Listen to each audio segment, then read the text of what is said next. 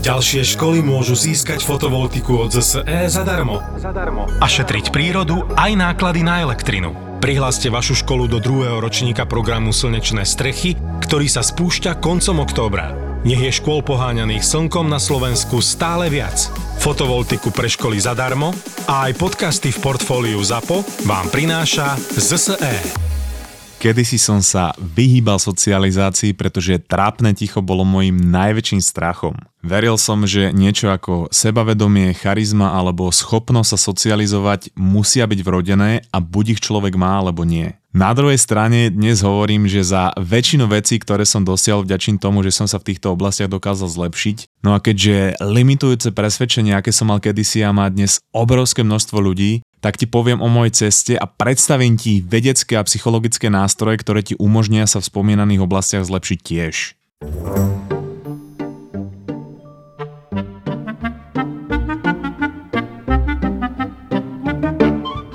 Ja som sa odjak živa nezaujímal o vedu, psychológiu a už vôbec nie o seba rozvoj a dokonca ani ten primitívny humor, ktorý v týchto podcastoch často nájdeš, mi nebol vždy prirodzený. Tak trocha som ho pochytil od človeka, ktorý ma na túto cestu, kde som teraz priviedol. Ja som bol kedysi dosť asociálny tínedžer, ktorý sedel za počítačom, bol gamer a ktorý mal úzko z predstavy, že bude musieť byť s niekým sám a bude s ním musieť viesť konverzáciu. A možno by to tak bolo doteraz, keby ma Darius otrasným, nechutným a ťažkopádnym spôsobom neprevedol na trošku inú cestu. Darius bol človek, s ktorým som vyrastal a bol ešte väčší asociál ako ja, takže sme boli perfektná dvojka. On mal vyslovene panický strach z konverzácie so ženou a jeho habitatom pri klasickej socializácii boli prúdko trápne interakcie. Napriek tomu ale jeho parodická osobnosť nútila človeka vždy premýšľať, či sa má smiať alebo mu naliskať 4 facky. Samozrejme, byť ako tínedžer asociál je pochopiteľné,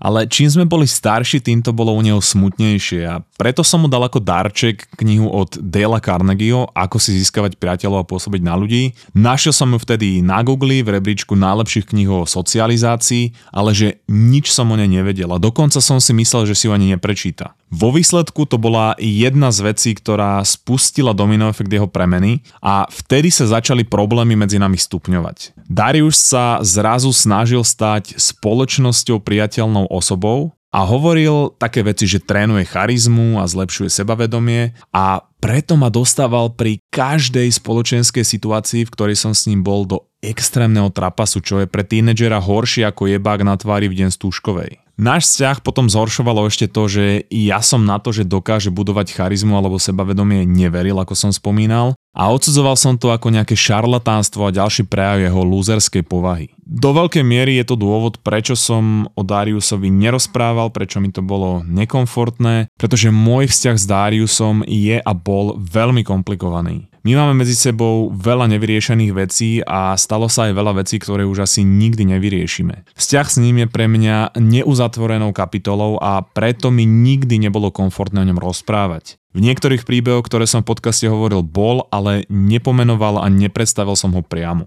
Je pre mňa totiž ľahké hovoriť o svojich problémoch a neistotách, keď ich už mám v sebe vyriešené, ale toto je pre mňa niečo, čo som nejako nikdy nevedel uchopiť práve preto, aký je Darius komplikovaný. K tomu sa samozrejme ešte vrátim, ale napriek všetkému tragikomickému a konfrontačnému, čo som s Dariusom zažil, sme mali aj kopec randy, ale hlavne mi ukázal veci, ktoré ma priviedli na cestu, na ktorej som dnes, aj keď som si to priznal a uvedomil oveľa neskôr. Chcem ti teda ukázať nástroj, ktorý priviedol Dariusa na jeho cestu rozvoja a vo výsledku potom aj mňa. A Darius ho nazýval, že konverzačná mágia. No a keďže Darius sa v skratke ako osoba nedá opísať, tak ti to musím ukázať na príbehu, v ktorom mi o konverzačnej mágii prvýkrát povedal.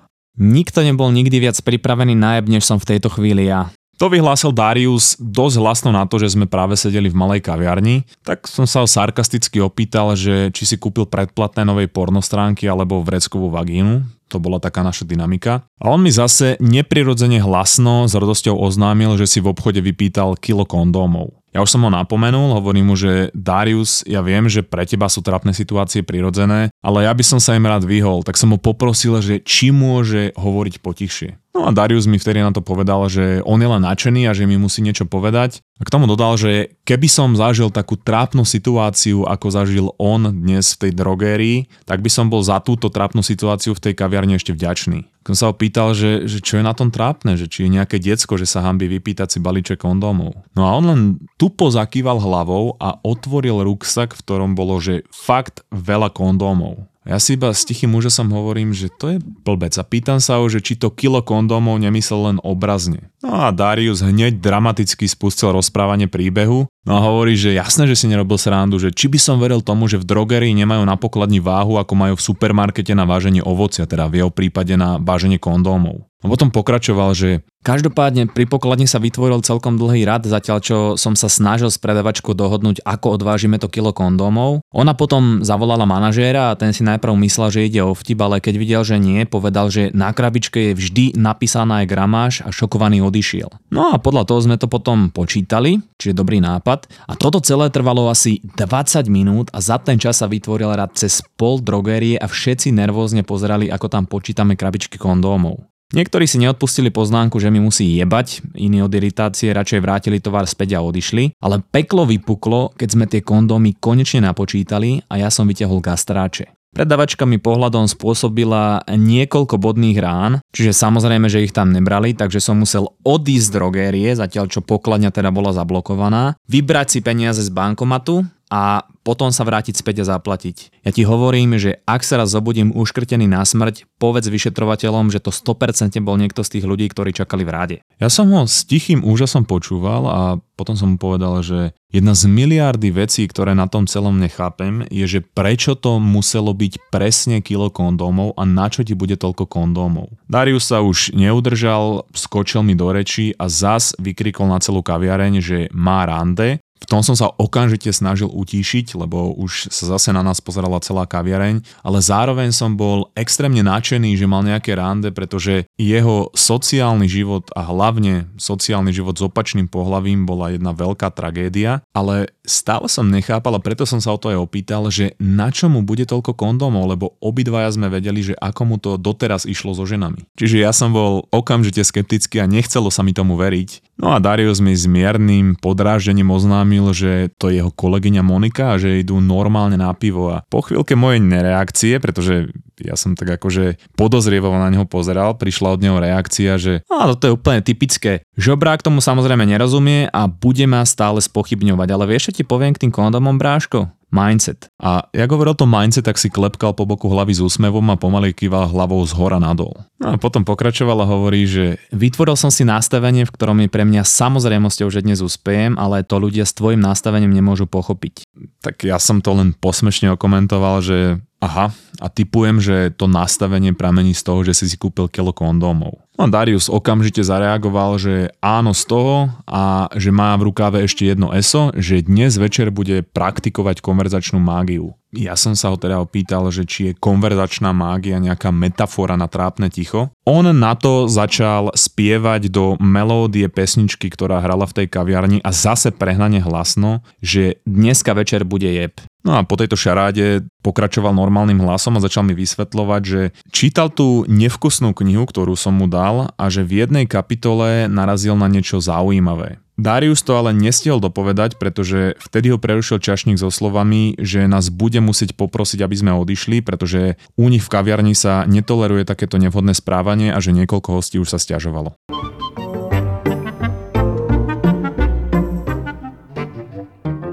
Prípade zombie apokalypsy v podstate potrebuješ len pár vecí posťahované epizódy mozgovej atletiky v prípade, že padne internet, zaramovanú fotku Ľudovita Štúra s detailom na jeho knír, zabarikádovaný dom a fotovoltiku na vyrobenie vlastnej elektriny. Samozrejme, nemusíš čakať na zombie apokalypsu, ak chceš už teraz fotovoltiku, pretože momentálne sa opäť vracajú výhodné dotácie aj pre Bratislavský kraj a ZSE ti môže pomôcť ich vybavením aj s inštaláciou, pretože sú v oblasti fotovoltiky lídrom na trhu. Čiže budeš si môcť vyrábať vlastnú elektrínu pomocou slnka a ušetríš peniaze aj prírodu. Ak máš dokonca virtuálnu batériu, tak sa tam uloží vyrobená nespotrebovaná elektrina a tu ti zase e vráti, keď ju bude tvoja domácnosť potrebovať. Dokonca si s ňou môžeš nabiť aj elektromobil na cestách. Pozri, Zombie apokalypsa môže byť za rohom, takže klikni na odkaz v popise epizódy a hľadaj peknú fotku Ludovíta Štúra.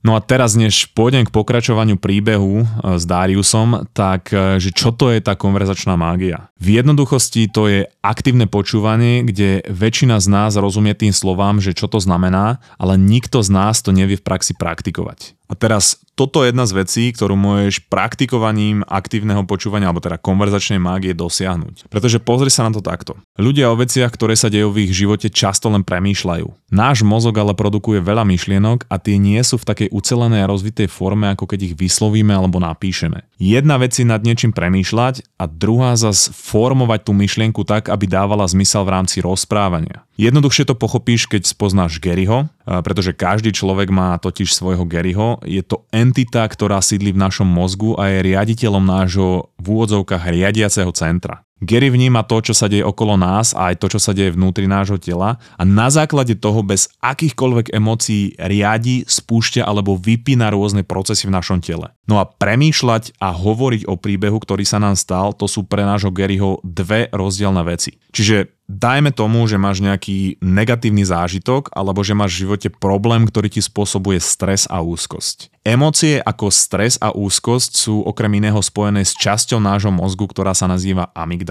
a tá vždy bola a stále aj je veľmi dôležitá pre naše prežitie, pretože zjednodušene povedané Slúži aj na zaznamenávanie a identifikovanie potenciálnych hrozieb od okolia. Keď je amygdala aktívna, Gerimu sa v riadiacom centre rozsvieti červené svetlo a on na základe toho uvoľní molekuly a aktivuje v tele systémy, ktoré nás pripravia na akciu alebo neakciu v, da- v danej situácii. No a to môže byť sprevádzané teda stresom, úzkosťou alebo strachom. Tento systém fungoval u našich predkov po tisícky rokov fantasticky a preto ho Gary nezmenil napriek tomu, že dnes už žijeme v relatívne bezpečnom prostredí. Z tohto dôvodu bývajú aj obyčajné, ale ťažké alebo negatívne zážitky a skúsenosti, v ktorých nám nejde o život, spojené so zvýšenou aktivitou v amygdale. Akurát, že Gary netuší, že my už nežijeme na savanách a tak sú aj v mnohých banálnych situáciách jeho stresové reakcie, že extrémne ustrelené, ale pozor, viaceré štúdie do dokázali, že keď o stresovej situácii rozprávame a dokážeme pomenovať emócie vyvolané týmto zážitkom,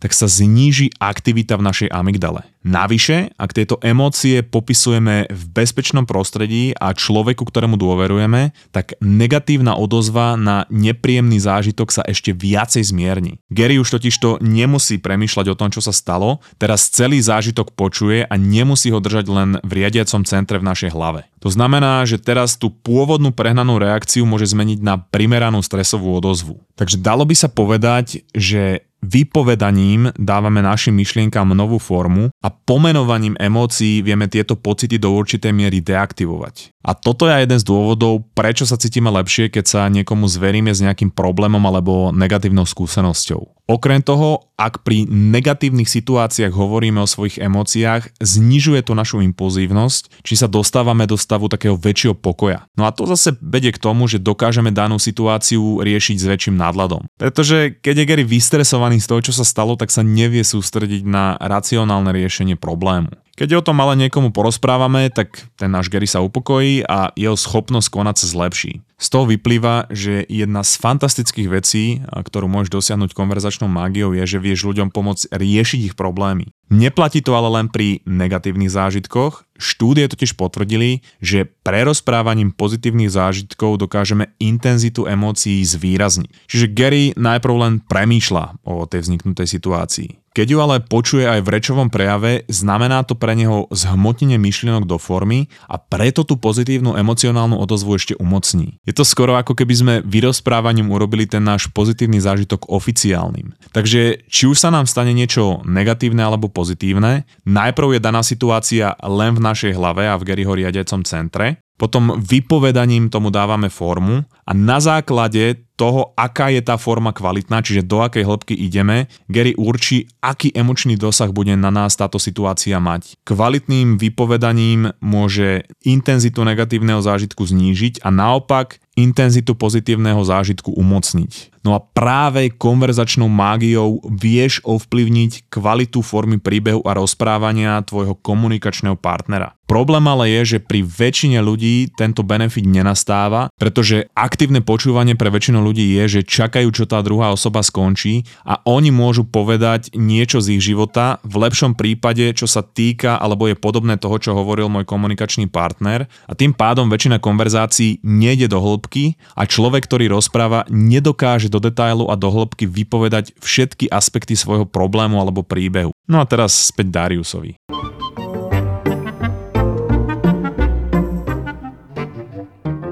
Samozrejme, išli sme z kaviarne, ja som mal nervy a s povzdychom hovorím, že to bol môj obľúbený podnik a teraz ma tam budú mať zakreténa, že ďakujem pekne Darius. A on pohotovo odpovedá, že za maličku a rado sa stalo. A pokračuje, že vieš čo, ale mňa vyrušuje skôr to, že mi ten čašník veľmi hrubo skočil do rečí a nenechal ma ani dorozprávať. Čiže ak je tvoja obľúbená kaviareň miesto, kde zamestnávajú takýchto ľudí, mal by som prehodnotiť pokračovanie v našom komplikovanom vzťahu. A to som len znechutený poznamenal, že no to by si asi mal, ale myslím si, že v našej galaxii neexistuje ďalší taký blbec ako ja, ktorý ťa bude tolerovať. Potom sme po chvíľke prišli do parku, e, sadli sme si na lavičku a Darius sa vrátil ku konverzácii, ktorú tak hrubo prerušil ten čašník v kaviarni. A začal. No ako som hovoril v kaviarni, čítal som tú knihu, ktorú si mi dal a vďaka nej dnes bude konverzačná mágia. Ženy budú vrieskať a hýkať, budú po mne hádzať podprsenky a bude musieť vytvoriť poradovník pre vstup do mojej spálne. Ja som len ironicky zareagoval, že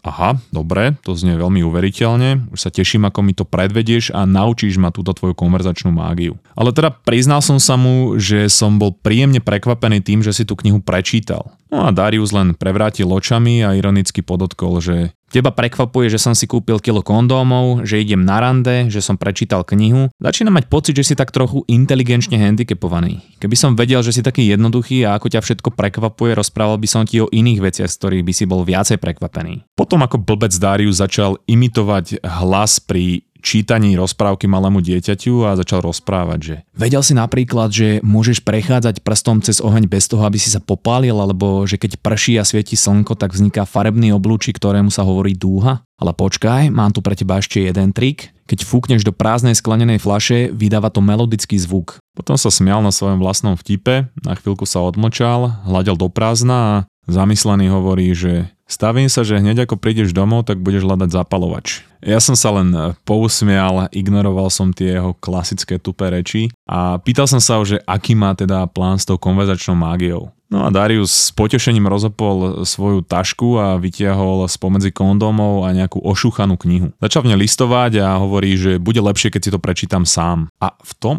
ako listoval, sa zasekol, pozastavil to listovanie, pozrel sa na mňa a s vážnym šokovaným výrazom sa ma pýtal, že či ma naučili čítať, keď som tak e, mentálne handicapovaný. Ja som sa zase len usmial a povedal mu, že nech mi to teda ukáže. No a on teda našiel tú časť, ktorú mi chcel ukázať, podal mi tú knihu, ktorú som mu daroval, ako si získavať priateľov a pôsobiť na ľudí. A na stránke, ktorú mi nalistoval, bol označený kúsok textu a vedľa neho bol nakreslený veľmi detailne žilnatý penis, z ktorého smerovala šípka do vagíny.